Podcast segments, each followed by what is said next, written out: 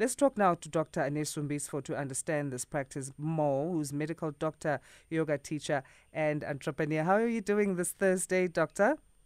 I'm so good, Asanda. How are you? I'm good. Thank you so much. So, is grounding the same thing as earthing that we're just reading now in our intro? Yes, yes. Usually it, the, the two terms are interchangeable. I find that I resonate with the, the term earthing a bit more because, you know, sometimes it's not just about connecting with the ground. You might be in an apartment on the second floor and you might have your bare foot, your bare feet on the ground of your apartment, but that isn't really the same as earthing. You know, what we're talking about is really coming into contact with the ground surface of the earth. So, what exactly do we do? How do we practice earthing?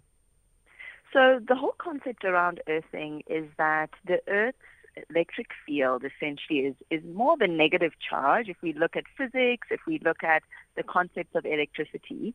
And how that's usually used is if you think about electrical systems in your homes, there's always a wire that's connected to the electrical charge of the earth, a grounding wire that helps to stabilize and ensure that the electricity of your home doesn't get released out of additional forms. It doesn't shock you in other ways. Mm-hmm. And so when it comes to grounding and earthing the human body, what they found is that generally because of stress, because of the things that we eat, and just generally our environment, our bodies are usually operating at a positive energy or electrical charge.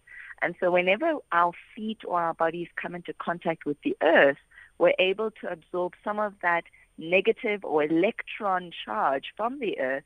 And that actually then affects different signals in the body, electrical impulses or nerve impulses in our bodies. So it's been shown to help reduce pain, really great if you are someone with a chronic illness, diabetes, high blood pressure. It's great for chronic inflammation, really good for sleep as well, and just for your overall emotional well-being. And it's super simple, which is one of the amazing things. You know, with a lot of these practices, I'm just reminded of some of our talks about breath work, about coming mm. into the present moment. And all of these really impactful practices are so easy to do. So with grounding, it's simply taking off your shoes and putting your bare feet onto the ground, allowing that skin to earth contact so that you can absorb that delicious energy, which they've actually proven scientifically is good for your body. Okay, and, and what about just taking walks in, in nature then? Um, do you just stand on the ground with your feet bare? It, um, both. So one of the things that I like is obviously, you know, physical exercise, being out in nature, being under the sun is, is already been proved to be hugely beneficial for your health. Um, we can only get vitamin D um, from the sun. It's not naturally produced in our foods or in our bodies. So going out and walking in nature is hugely beneficial for your vitamin D, for the fact that you're exercising, and now if you do it barefoot, for the fact that you're grounding.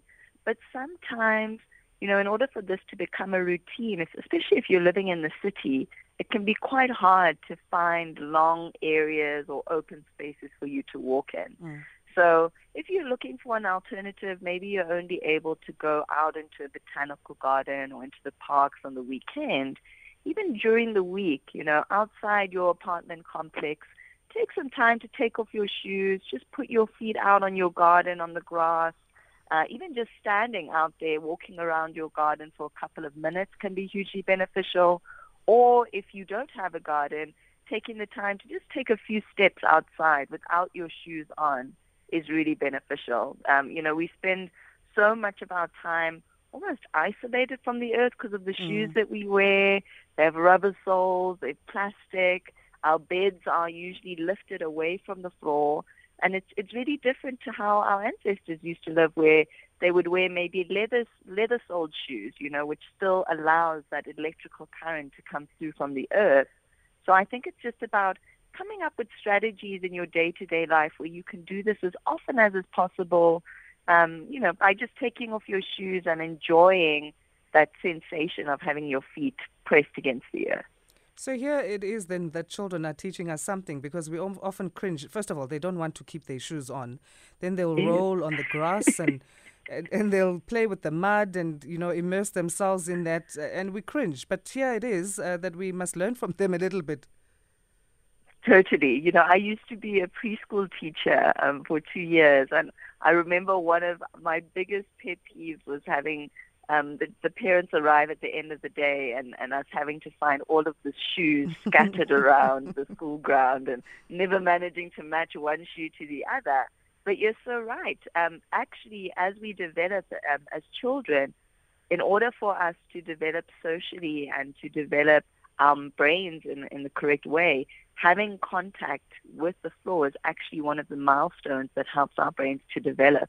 So children are really good at exactly that, teaching us the fact that we need to be barefoot. We need to put our hands and connect to the soil as often as we can.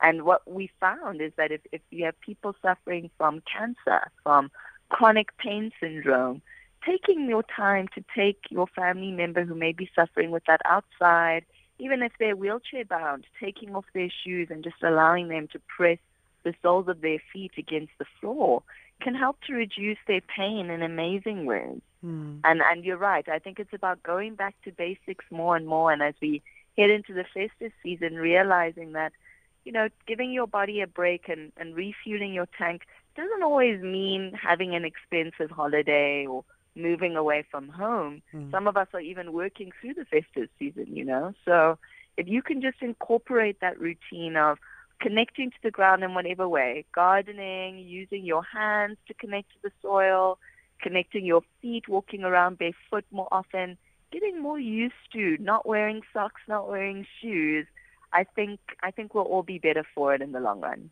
Absolutely. Can we share your social media handles? Sure. So you can follow me at uh, Dr. Simbija on Instagram. I share a lot of yoga, mindfulness, and self-care practices. And then if you're looking for a conscious community to gather with, um, you can follow at the Nest Space ZA. It's my little community where we gather around the full moon, the new moon, or just do daily yoga and meditation together. Awesome. Thanks again for joining us. Happy Thursday. Happy Thursday. Don't forget to put your shoes off. well, definitely. All right. Dr. Anes.